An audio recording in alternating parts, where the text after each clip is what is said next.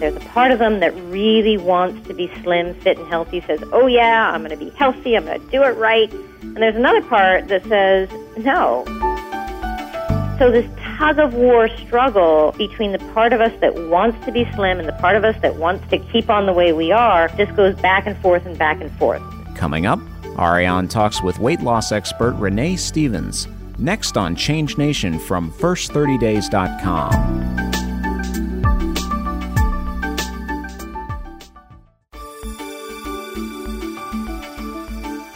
Hi, I'm Ariane, and thanks again for joining us today on Change Nation. Today's show is all about weight loss, whether it's 100 pounds you need to lose or those famous last 10 pounds you wish that you could finally lose. I'm going to be talking with Renee Stevens. She's a certified hypnotherapist, life coach, and also the host of a very popular podcast show called Inside Out Weight Loss. She's here with us today to explain how you can finally lose that weight and specifically how you can really look at your thoughts to create a slimmer and much healthier you this year. Welcome, Renee. It's a pleasure. It's great to be here, Ariane. So, Renee, I guess my first question is what is your main message that you want to get across to people, whether it's men or women, about finally losing that weight? My main message, I would say, Ariane, is um, as much a message as what I do. And what I do is I teach people to be naturally slender. Most people who I work with have been struggling for years and years with their weight, and it's always the same thing gain, lose, gain, lose, gain, lose. Trying to find the magic combination of diet that will somehow solve the problem. And the reality is that they're working at the wrong level. That weight loss is really about motivation. And by teaching people to be naturally slender, I teach them how to prefer to eat healthy foods, how to enjoy exercise. So basically, it becomes easy. And that's the message. Weight loss can and should be easy. If it's going to be sustainable, it has to be easy. So, Renee, let's talk about this uh, word motivation. I think, you know, we are in the beginning of the year right now. A lot of people feel that they're motivated. In your words, are they not motivated or are they not motivated by the right things? They may indeed be motivated. Typically, what happens this time of year is that people have a very strong away from motivation. What does that mean? That means that they are coming out of the holidays, the pants are tight, they might not button, the clothes don't fit, and they are freaking out because, oh my God, I'm I weigh too much. So quick, let me go on a drastic diet. Let me do something fast now. That's a very strong motivator in the short term. The problem with that kind of motivation is that once the pants button again and you're five pounds down or ten pounds down, the motivation begins to wane. And if your goal is to lose, you know, the 20 pounds or the 50 pounds or even the 100 pounds, you're never going to get, you're never going to go the distance because the immediate pain has faded away and you have nothing that's pulling you forward to replace that. So, give us an example of something that is more of a year long motivation or even just a lifelong motivation so that this doesn't become an issue and it doesn't remain a struggle for people? Lifelong motivation comes from a couple of pieces. One piece is having all of you in alignment, all of you congruent, all of you wanting the same thing. In other words, to be slim, fit, and healthy. So that creates a very strong basis. In other words, a lot of people are have a weight struggle because there are two parts of them. There's a part of them that really wants to be slim, fit, and healthy, says, oh, yeah, I'm going to be healthy, I'm going to do it right. And there's another part that says, no, are you kidding? I'm doing what I'm doing for a reason. I like to eat this way. I like to not exercise. I feel good. I get comfort. I whatever it is, they're getting something out of it. And so this tug of war struggle between the part of us that wants to be slim and the part of us that wants to be to keep on the way we are just goes back and forth and back and forth. So that we appear so it seems like we're we're stuck. We're never making any progress. Lifelong motivation comes when all of us, all parts of us want the same thing. All parts of us want to be slim, fit and healthy. Why? Because of the long-term benefits, sure. Because we look better, absolutely. But more importantly, because we feel better in the short term. We feel better today by being slim, fit, and healthy. Renee, I know a lot of your expertise comes with weight loss that happens, first of all, I guess, in the mind and how yeah. our thoughts are either things that help us or holding us back. Mm-hmm. That's probably new to some of the people listening, just because to them weight loss is about nutrition and exercise if they can get to it. So let's mm-hmm. let's talk about the third component. How do people start seeing the value and the importance of that third piece, and possibly even how more important it is than the other two they've been focused on? That's a great question, Ariane. They start by forgiving themselves for overeating and forgiving themselves for being overweight. The reason that they forgive themselves is because they acknowledge what I was just saying that they do their overeating behavior, they're overweight for very good reasons. They're getting something out of it because if they weren't, they wouldn't do it. And by acknowledging that they're getting something out of it, that then releases that energy so that it can be repurposed and you can find better ways to get that same comfort, that better ways to feel the same safety or protection or ease in your life than overeating or being overweight. Okay, so forgiving number one. What would be number two? Number two would be let's see, you want to forgive yourself, you want to acknowledge that there are reasons that you've been doing what you're doing. And then I'd say the next thing that you want to do is you want to teach yourself how to be naturally slender. And I actually do that for people um, in my free podcast. I walk them through the exact steps of being naturally slender.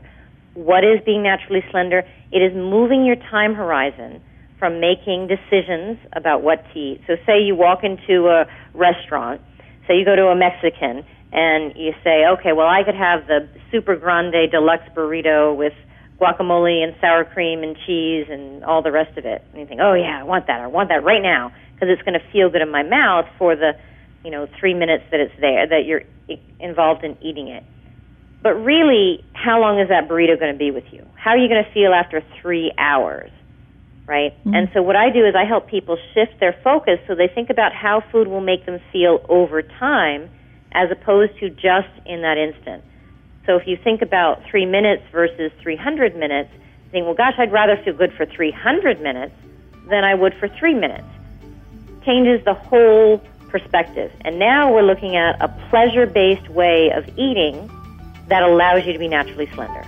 Got it. This is Change Nation from first30days.com. We're going to be right back in just a moment.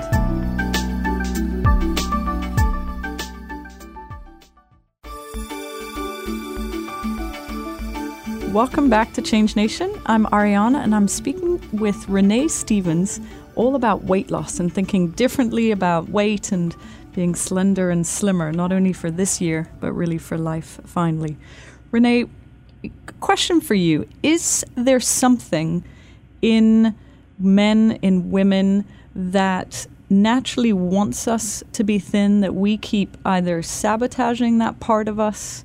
I know some people might just say, you know what, genetically I'm fat, or my mother was fat, or I live in a country where people are fat there's a lot of sort of excuses that come with the weight loss issue. Do you, are any of those excuses and myths valid, or do you really believe that anyone can lose the weight? The reality, Ariane, is that people have been getting fatter over the generations. So if it really were a genetic thing, that wouldn't explain the fact that as a population, more and more people, two thirds of our population, in fact, is overweight or obese at this point. So when people say to me something like, "Oh, well, you know, I can't because of this or because of that," um, typically it's an excuse. My experience and my belief is that we really can create our own reality. We can create the body that we want.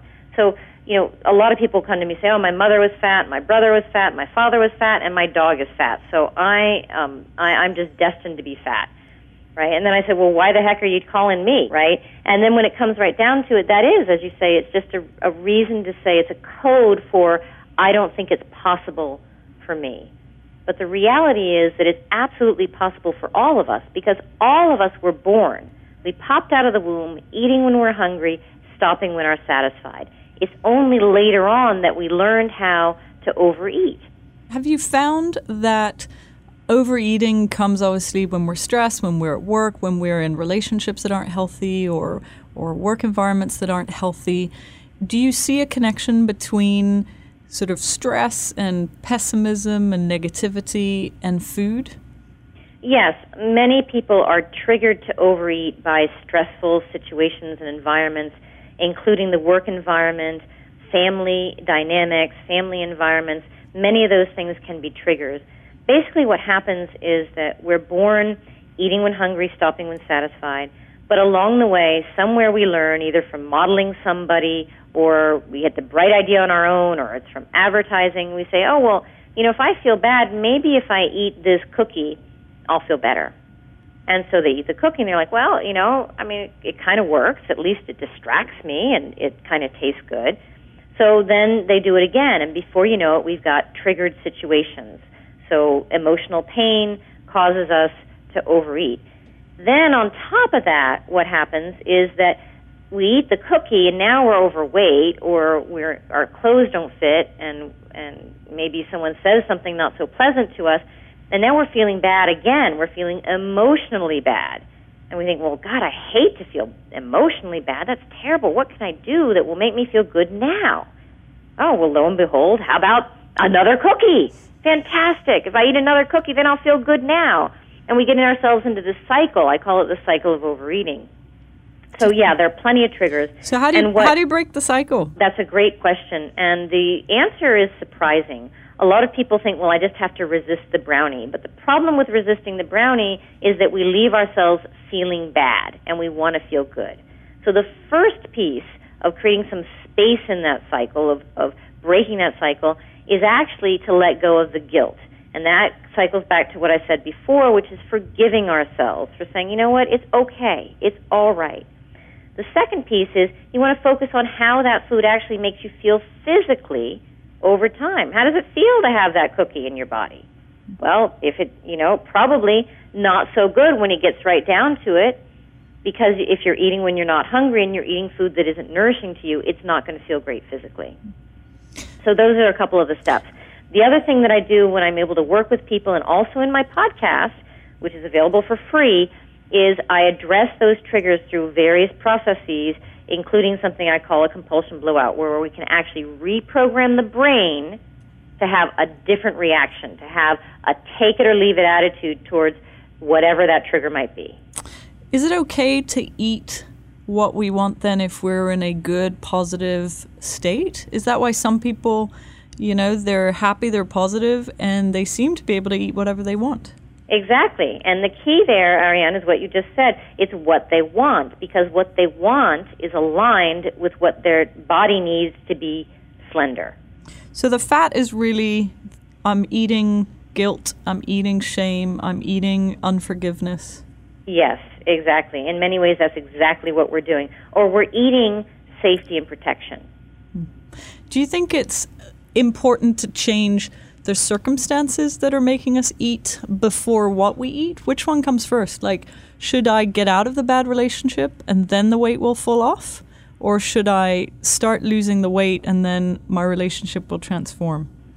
Um, I think it's more the latter than the former. I would I would say if you think you're going to get out of the relationship and then lose weight, you're probably blaming someone else for your issues and it's much better to address what you do have control over, which is your reactions. Because if this relationship is bad and you get out of it and you haven't resolved the underlying reasons why you allowed yourself to be in a bad relationship, for example, perhaps you, you don't feel that you deserve to be treated well, then you're just going to get into another similar relationship and have the same problem again in the future. In my experience, it's much better to resolve the reasons that you're in the bad relationship than it is um, so that you don't repeat that same situation again. And Renee, one quick question. Do you believe in any of the quicker fixes, any of the things that are out there on the market, or do you just think it's a big myth and it's really more about something longer term? Um, you know, if you want to get slim for a wedding and it's really important for you to do it quickly, then, you know, go on a quickie diet and you'll lose the weight knowing full well that you're going to you're going to gain it back again when it's over. So it's fine if that's your objective. If on the other hand you want to make a change that's going to last for the rest of your life such that it is actually easy to be slim and you prefer prefer it and you become one of those really annoying, naturally slender people, then yeah, maybe you want to do some deeper work, a road that might be a little slower, but ultimately, not only are you going to feel good when you get to your destination, but you're going to feel great along the way. You know what's funny, Renee? You make me think of something I, I often do is when I'm eating something that I shouldn't be eating. Mm-hmm. Before I eat it, I literally command my body to just take it, digest it, and fully eliminate it. And I basically tell the piece of chocolate cake that this is not going to stay in my body or on my body. I love that.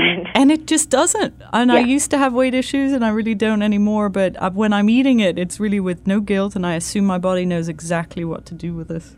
I think that you've touched on something really important there, Ariane, which is the power of intention and the intention with, with, with, with which we eat the food we eat. And I, to me, that's much more important than the actual content of the food in most cases. I mean, if you look at the French, gosh, they eat a high saturated fat diet known for pastries, breads, and cheese. They're so and happy when they're doing it. I'm half French, so I know this culture very well. Exactly. yeah. They love every minute of it and they put they just they feel like they are just doing the best possible thing for themselves by really enjoying their food. And look at them; they're healthier um, eating that diet than a lot of people are eating the hyper analyzed um, diets that, that some people do in this country. So true. Renee, the way we end off our show is to ask all of our experts the exact same three questions, and they're questions about change, which is obviously what we stand for here at First 30 Days and Change Nation. Here's the first question What is the belief that you personally go to during times of change in your own life? The same universe that has the audacity to give me my dreams and desires has the ability to fulfill them. Beautiful. Second one, fill in the sentence. The best thing about change is? The best thing about change is that it is exciting and contagious. And what is the best change that you've ever made? Quitting my career in high tech and um, beginning my practice, um, fulfilling my mission and uh, my dream. And I know that there's thousands of people who've met you, worked with you, and, and heard you that are probably very thankful for that change as well.